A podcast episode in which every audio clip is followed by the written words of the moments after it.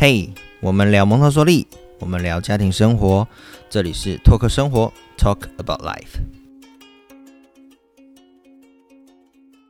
好，大家好，我是麦克爸。我们今天呢，请到 Tony 爸爸来到现场，我们跟他 say 个 hello，hello。大家好，我是 Tony 爸爸。哎，那为什么今天请到 Tony 爸来现场？其实是因为我们今天想聊聊爸爸之间、男人之间的一些话题。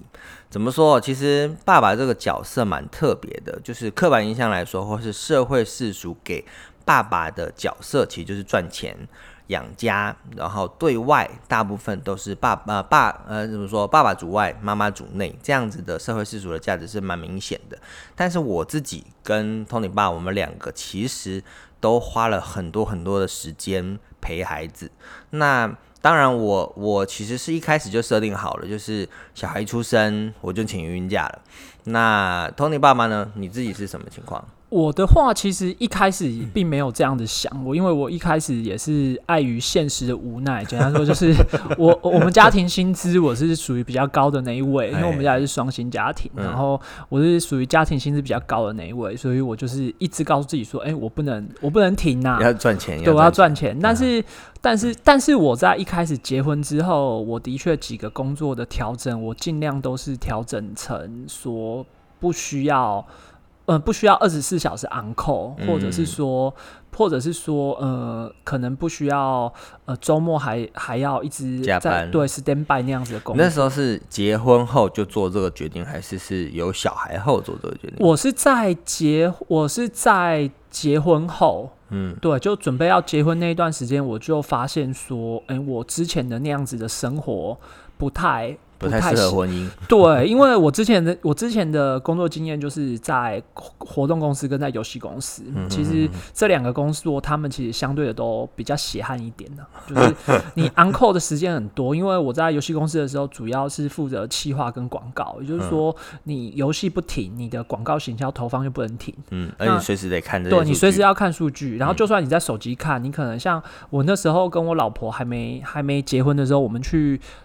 去海就海科馆嘛，然后去高雄玩，嗯，然后玩三天两夜，然后晚上呢突然一个 QQ 亮了，就说啊什么东西坏掉，或者什么东西有问题，我，马上排查，然后我们就车子就停在海边，嗯，一点也不浪漫，就停在一个破，就站在一个海边，因为在从高雄你在看那个城市有什么错？对对对，然后完了之后就说就突然整了一声说。这不行，这个用电脑、用手机很慢，然后就马上就去后开后车厢，然后拿笔电出来。那你老婆那时候有有？一开始他觉得没差，嗯，然后几次下来之后就整个爆气。每次出不来玩，每次都这样，对不对？对，因为你要想什么时候，你以游戏来说，你什么时候会爆，什么时候会爆气？一定是假日。对啊，因为大家都在玩的时候，它才会坏掉嘛，才有 bug 会发现嘛，才会有说呃，大家一起要争抢某一些广告的版位的问题。啊那所以你在这时候就几率就很高。那在那边工作一段时间之后，就觉得呃，不能再这样下去，所以正好那个时候也因为一些机遇，就往就往管理职。方向前进，所以就换了一个公司。那手下也开始学习一些代理带人的技巧。那虽然说不至于到完全不需要 uncle 不需要加班，但是至少比在先前的时候好多了。了解。对。那其实我的经验，就今天有分享的嘛。我那时候其实也是原本我在麦当劳做储备干部，那因为。他一样嘛，卖到了什么时候人最多？就是假日的时候，所以所以那时候我的经验跟 Tony 蛮像的，就是我因为结婚，然后也觉得说啊，假日或者是说年假的时候，我们一定都是要排班，那没办法，所以也才会选择往比较正常，至少假日可以陪家人的模式去进行。那所以呃，但其实我觉得这也是很多爸爸。的奢求啦，我觉得对社会价值观来说，还是还是有些人会觉得薪水其实还是最重要的，对。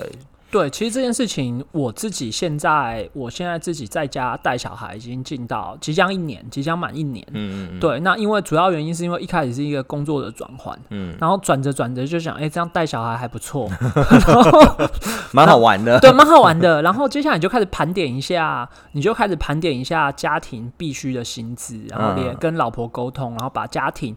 家庭，我这边讲支出确认，对我这边真的讲的就是家庭的必要开支，把它算进来，就包含无论是保险、贷款、房贷、车贷各种各样贷款算下来之后，那老婆薪的薪水大概这样，那我的我必须再找多少缺口的，把那个 gap 补起来。对，那完了之后，其实问自己一个问题啊，就是说，哎，我可能这一段时间是没有。是储储蓄是较少的，或者是说，呃，家庭的意外准备金可能是会少会少一些，但是其实你换到的是跟家里的跟小朋友之间更多的时间。对，我觉得这件事情其实，呃，我自己的感觉，我自己的感觉是，我觉得这样子的交换，我自己很喜欢这样子的感觉，因为我自己本身就喜欢跟孩子玩的人，嗯，对，所以说这样的交换会或许以。呃，以长时间，二十年、三十年，或是长辈可能像我刚开始这样做的时候，我爸妈就是头就眉头就超皱，会有些质疑，对不对？很长，他们就直接跟我讲说：“你有没有想过，你这样子突然有意外的时候怎么办？”嗯。然后我心中的 OS 就是，你不好直接吐他嘛。我心中 OS 就说啊，刷卡啊，然后 拿去跟保险请啊啊，因为我觉得我们这个世代，我们觉得我们这个世代有一件事情算是算是好运，好运也不好运啊，可能可能这样说不是那么是有过于武断，但是我觉得。我之所以可以这样，有一件事情是我的爸妈给我从小就给我保了很好的保险，就是你的。其实你想想看，你从小到大，你爸妈帮你保的保险，就算说就是我们的长辈已经帮我们预备，让我们可以做一些比较任性的决定，对，对不对？对，嗯嗯嗯，对，然后。然后所以说，你看爸妈的保险缴到现在就就也差不多，也差不多了。然后你也不用再多缴那么多钱，每个月就是一个固定的 maintain 它维持的费用。然后基本的福利保障，除非你真的在这段时间遇到真的太特别的案件呢，懂懂懂。对，不然其实你看一般呃，我讲一个，我讲一个一般人大家最害怕可能突然。的癌症，嗯，其实你早发现保险对啊，你其实大多数可以可能可就已经可以 cover 掉大部分大部分的医疗费用。那现在医院也很也很发达，反正住院保险啦，所有的化疗保险这些东西，其实。保险大部分是可以 cover 掉。对啊，然后你顶多就只是付钱的时候，你就带信用卡去刷，然后先问说这间医院入住可不可以刷卡，大多数可以啊。对，然后完了之后，完了之后你保险钱出来去把那个卡费的洞填起来，其实不会影响太大。对，不至于影响到太大。那所以当初你做这个决定也算是。真的是考虑过，然后一方面是呃长辈有一些 support，所以相对来说最后可以做这样比较呃跟孩子会更亲近的决定。对，应该对我觉得那个时候真的你精算精算到家庭开支的部分，真的你算完之后就觉得嗯很像还可以。嗯，那你那时候自己啦，你自己会有点犹豫嘛？就是。譬如说，好，你选择离开你现在的管理职，那其实男人嘛，我们我们都会这边想聊多一点了，就是你都会像我自己那时候，其实犹豫的点是说，我那时候要离职的时候，主管也会说，好，我帮你调薪，我帮你升职，因为男人求的就是这些嘛，你在职场上的成就感呢。那你当初要走的时候，我相信势必也会被这样子的一些诱惑去去去影响。那你自己会后悔吗？走到现在，我一开始有点后悔，尤其是什么时候会最后悔呢？什么时候就是当你这个月你的家庭开支就突然发现赤字了，那就你那时候跟预期不一样，跟完全不协不一样了。然后那个时候。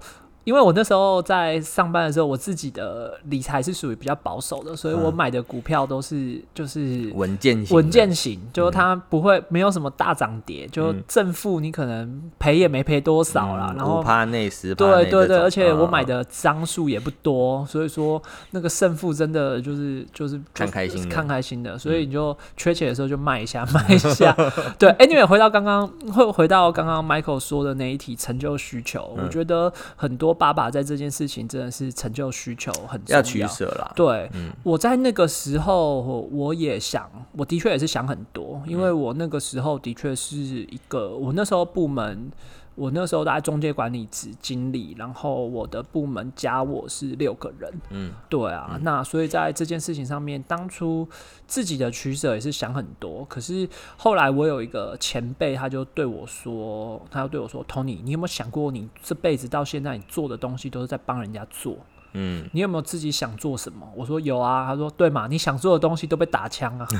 ”生性狂野，对对对，太狂野之啊。Anyway，我其实。回到这一题，我那时候其实也是觉得，嗯，那就这样做做看，那可以尝试一些自己想做的事情，对，那也就跟家没错，也就跟家里的就跟老婆讨论啊，就觉得老婆讨论很重要，毕竟 他睡你隔壁，对，跟而且你你等于说失业的概念，对，对，要 support 家里的对对主要经济，对，然后所以跟他讨论，然后讨论完他就讲一年。OK，对，那我就等于是提了一个一年的 zero to one 的 business plan，告诉他说我这一年会怎么样去 hold 住家里的基本基本开支，那个那个小洞，对对，然后再来是隔一年是如何追上，如何追上我原本的以前的薪资的，那可能在三年的规划或四年的规划，怎么样去怎么样去那个做更多，或者赚到某一个。某一个至少到某一个层级，对某一个水准，对，哇塞，那你的老婆很就是验验证了，每一个成功男人后面都有一个支持你的女人，对，可能看明年呢，看明年还在不在，是不是？对，因为因为你这种事情是这样嘛，就是一开始他也不好戳破你，都提了一年的计划嘛，那那他在这时候，但是满一年了不是吗？呃，快了。目前还还算有达到，对，目前就是都还在边边这样子，就就擦边球，快也 OK OK 这样子。对，只是我老婆就是会常常跟我说，要不要回去回去上班？我说，可是我很喜欢跟孩子这样。她说她也很喜欢，可是怎么样怎么样怎么样，就有一些 OK OK，还是会有这样的沟通，对不对？好，那那我们回到孩子身上好了，就是你花这么多时间陪孩子，呃，你自己觉得？跟他的相处之间，跟以前来说最大的差别是什么？我这边觉得三件事啊，因为我儿子在我开始带小孩之前，我儿子是我儿子目前五岁，然后他他之前在三岁之前的，就是。就都是爷爷奶奶带，然后下课也都是爷爷奶奶去接，然后接到我们下班可能七点八点，然后我爸妈交棒给我，然后小孩变我跟我老婆这样，然后完了之后，我儿子小班的时候，就三到四岁那段时间，他是真的完全无法适应，就晚上真的就开始很鲁小，然后各种各样没常规，无法适应是因为爷爷奶奶带的方式跟爸妈带的对他自己的那个 switch，但是暂时转不过来，过来，其实这可以想见啦，就是。大部分的爷爷奶奶或阿公阿妈好了，因为他们带孙子的时候，一定比带自己的儿子来的松很多。因为孙子就是可爱，所以我们很常碰到反应的问题也是这样，或者说隔代教养之间的一些冲突也来自于这样，就是爷爷奶奶大部分有一些规矩是比较没有那么那么需要去强调的，因为跟孙子就是相处就是开心就好。对，我觉得第二件事情是我儿子对于那个。正提升的力量这件事情，就是说奖励这件事情，奖励这件事情，我觉得我儿子有一点被爷爷奶爷爷奶奶有点宠坏了，就是做什么就要给奖励，对，做什么要给奖励，做什么要给奖励。但是回来之后，其实这件事情矫正的就还很不错。然后对，那前期真的矫正真的很辛苦。最后一件事情，我觉得是生活作息的部分。嗯，对，就跟爷爷奶奶有的时候其实呃，虽然是时间到了，但是其实爷爷奶奶会。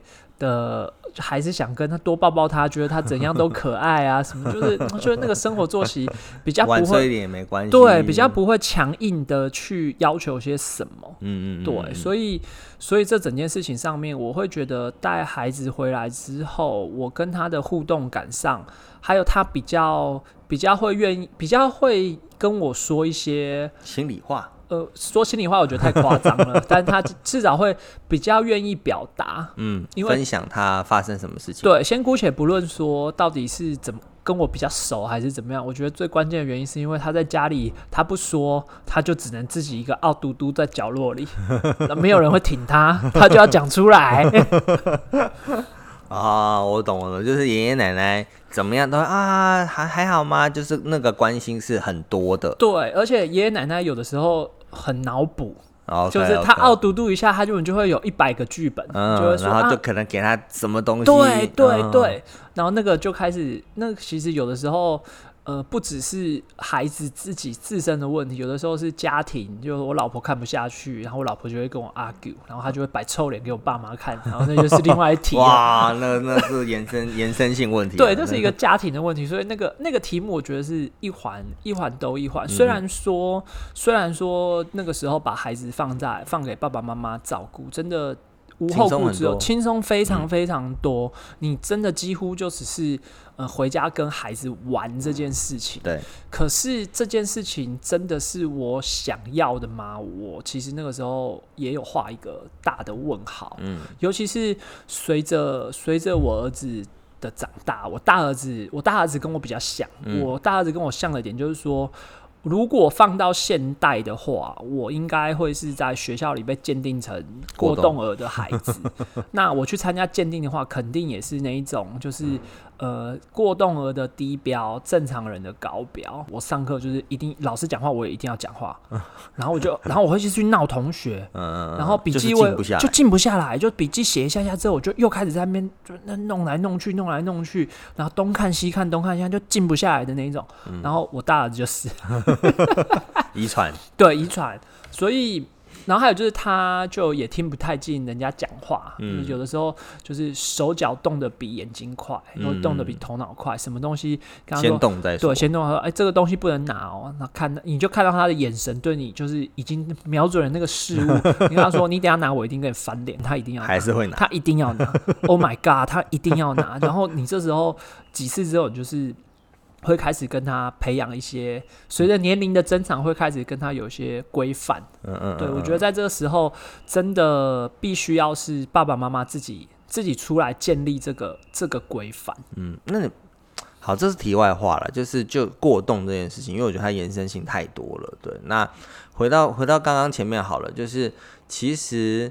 呃，我们会发现一些现象，就是说，为什么有一些小孩的语言会比较慢？因为刚刚托尼爸有说嘛，回到你家里之后，他就得说了。其实也是因为很多阿公阿妈他们会提前帮孩子去预备好，呃，孩子要的东西，不管那是不是他要的。这这我们有发现一些一些现象，就是有些小孩他刚到幼儿园的时候，其实他不会讲话，他可能已经接近三岁了，但他可能也还只会说谢谢。或者是说请帮忙这些的很简单很简单的词，甚至根本都不会，因为在家里他不需要做这样的事情，对，所以我觉得这这当然就是很多呃，不管是隔代教养啦，或者是说你爸爸妈妈没有时间陪孩子，然后会看到一些很普遍的现象。刚去上学三到四岁中班之后，可能就会改善许多，因为你跟孩其他孩子的互动。那那还有就是我自己，因为当初我选幼儿园是选在家里附近，也就是说，其实有些地缘关系，很多小朋友是认识的。对，然后我儿子去个公园，哇，不得了，不得了了。说，哎，谁谁谁也在，谁谁谁也在，然后就开始叫小孩名字，然后就就他们就自己一个群体。那因为地缘关系还有一个好处是说，我们家那一区都生的比较多一点，至少两胎。嗯，也就是说，哎，可能姐姐。嗯，姐姐就带着一起玩，弟弟妹妹对，会有大哥哥大姐姐带着大家玩。对，所以久而久之，你可能在四到五岁的这个阶段，他们去跨过那个那个区间就好了，变成是我儿子现在出去要带的东西，就是我可以带那个乐乐棒球吗？哦，真的就是在现场互动。对，我说不行，因为你那棒球，你去我们去的那个公园，你会打到别的小朋友。或者说，那我可以带泡泡，哦，泡泡可以，因为我会跟他说，泡泡在家不能不能吹，因为我有点洁。癖，我没有办法接受他在家里吹泡泡。我可以让他在浴室吹啦。对我，我在家里就不行，就是不行。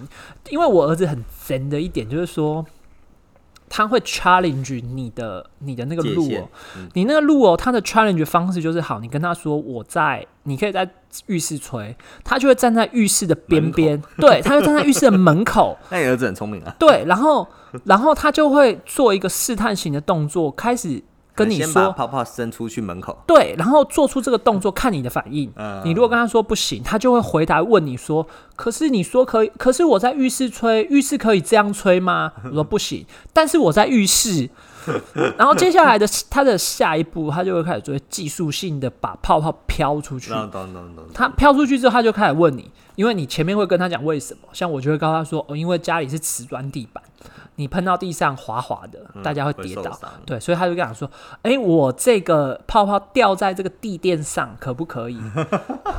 这种事情在我家层出不穷。我跟他说好，不能摸门缝，因为门的缝缝你可能手夹进去会被夹到嘛。可是你的后面的那个门把，你那种比较大的门，他就做的，你就会觉得那个东西看起来是个机关，小孩就想摸，然后他就会摸门把旁边的那个位置，然后就放很近呢。他就是一直可以找到挑战。其实我觉得这是孩子的本性了，就是。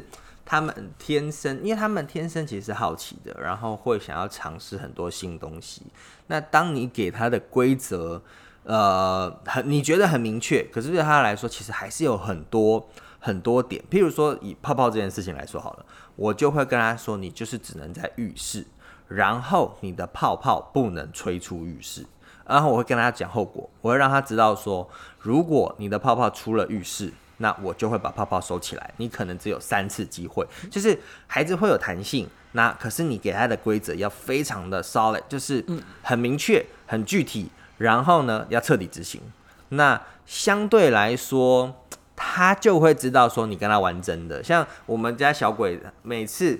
他做了什么事情，我就会跟他讲说，我执行完之后，我就跟他讲说，爸爸是不是说到做到，或者是妈妈也会说，妈妈是不是说到做到，他要说对，那很委屈，因为他已经被可能 泡泡被拿走好了，或者什么东西被被处理掉了，那相信我，孩子绝对会有。驾驭父母的本事，所以呢，他们一定会先给你一哭二闹三上吊，这些东西绝对是基本配备。就算我们从小没有让他得逞过，可是他绝对会重重新来一套。那现在他弟弟也都在重新来一套，然后我们就会说：“哎，哥哥，你去跟弟弟说，这样有用吗？” 哥哥就会说没用。然后呢，可是弟弟不管，他还是会再来一次。所以，我我我觉得这样子的情形一定在每个家里都在发生。那可是我觉得重点就是你爸爸妈妈有没有坚持？我我这边可以分享一个故事，就是我前几天在公园看到一对父母在带小孩，然后呢，他们已经要进幼儿园了，结果那个小妹妹大概三四岁左右，那小妹妹在里面大哭，然后我就边走边听她到底在哭什么，就她说她要喝牛奶。那你都已经在学校门口了，因为没有带牛奶嘛，你牛奶在家里嘛，那那个妈妈呢，她就有。蹲下来在美美面前，然后跟她讲说牛奶，就她就在跟她讲道理。我觉得这些都很好，就是她已经耐着性子花时间在下面跟她就好好沟通了。可是呢，那个妹妹就继续大哭，就哭到最后，她就要变，因为她好像牛奶她说说赢不了她妈。最后呢，她改说我要吃 cereal，就是小小孩招式太多了。那妈妈，我觉得那时候理智也也断掉了，所以他后来妈妈就说：“好，算了算了算了，回家。”然后我就看到他气冲冲的拉着小孩，就是跟爸爸，然后就回家了。然后他回家前还先去跟幼儿园的那个老师说：“啊，可能没办法，就是熬不过小孩。”那可是我当他心里其实很想走过去跟他讲说：“妈妈，你就把小孩放进去，你就走了就好了。” 对我看。毕竟那是那那是人家家，所以我我我也觉得不适合介入了，那是他们的方式。可是这其实是一个小孩驾驭父母的一个最好的例子，就是你最后没有坚持，然后做到让他去执行他应该做的事情，你你偏离了他应该做，为什么已经带到学校门口了，然后又要带回家，那他还要去学校吗？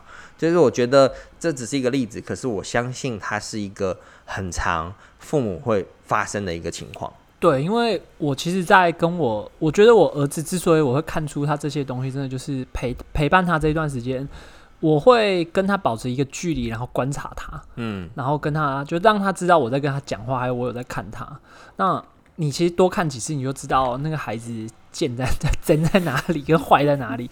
那刚刚这件事情，其实我之前很常发生，就是我自己也要检讨。就是我在三岁，他刚刚去上学，就两到三岁这一段时间准备去上学的时候，其实他很常发生这种事情。毕竟跟爷爷奶奶之间的那个那个连接还是相对比较依附性还是高。对，所以说有的时候我真的就是我跟我老婆都会失去理智，嗯，完全完全断线哦，是真的完全断线，就是甚至于甚至于我们已经我有一次我老婆是直接断线抓她起来摇，你吃了你为什么讲不听啊？就是这抓起来摇，然后这样你老婆听到好吗？她真的这样做，但我自己也没有好到哪里去啊，但是我也是就吼他，然后。后来啊，后来一直到现在四四五岁，他就到四岁的某一天，就是我小儿子就演出了一模一样的剧本，我要找奶奶，然后就也是失去理智的哭，然后我大儿子就拉着他，就把他丢到我就是。拽他，就是抓着他，然后把他甩到那个我家玄关穿鞋子的地方，说：“好啊，你要你要找奶奶，你现在开门去啊！这 么晚，哪一个小朋友哪一个小朋友会找得到？怎么知道路？就他就讲了一段，就是当初几乎是我失去理智讲他的话，所以我那个时候瞬间就知道说啊。”他都他都他都有记得，而且那个那个那个，无论是伤口或者什么，就是有烙印在他的那样子的记忆是有在他的经验当中去建立起来。对，所以我觉得在这种观察的过程中，就是呃，现在现在的社会不是大家都像我跟 Michael 这么幸运，可以可以这样子去去带孩子。可是有一些小地方真的是呃，试着真的，我觉得很重要是把自己的节奏慢下来。对。我觉得这件事情真的超重要，尤其是上学这件事情。你明明知道他上学要鲁小一小时，那你为什么不提早一小时？对，那你你能提早一小时，那你就是所有的预备时间就往前。因为我就是这样，嗯，我的运气还不错，是我自己本身就是早起的人，嗯，还有就是我的睡觉就是睡到够就好，固对我就是我就睡到固定的时数很准，就是我睡到固定时数我就会起来，嗯，所以说我知道我自己是这样，那。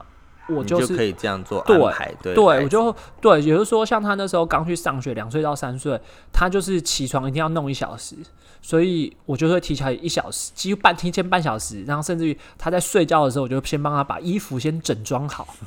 那整装好之后，就会有另外一个衍生的问题，就是他开始会有不喜欢今天穿什么，那我觉得是另外一题啊。那就是另外了。对，那另外一题。但是我会先把他整装好，然后起来之后早餐也帮他准备好，告诉他说：“你至少要把某一样东西吃掉。”嗯，因为其实他我们送他去上学的时候八点半，然后学校九点半又吃饭了。嗯嗯。所以只是让他在他从七点半七点这段时间起来到八点半这一段时间是。是有东西吃的，然后跟他养成他有东西吃的这个习惯，然后接着就要丢去学校。那他丢去学校过程中，有好几次就是几乎架着走。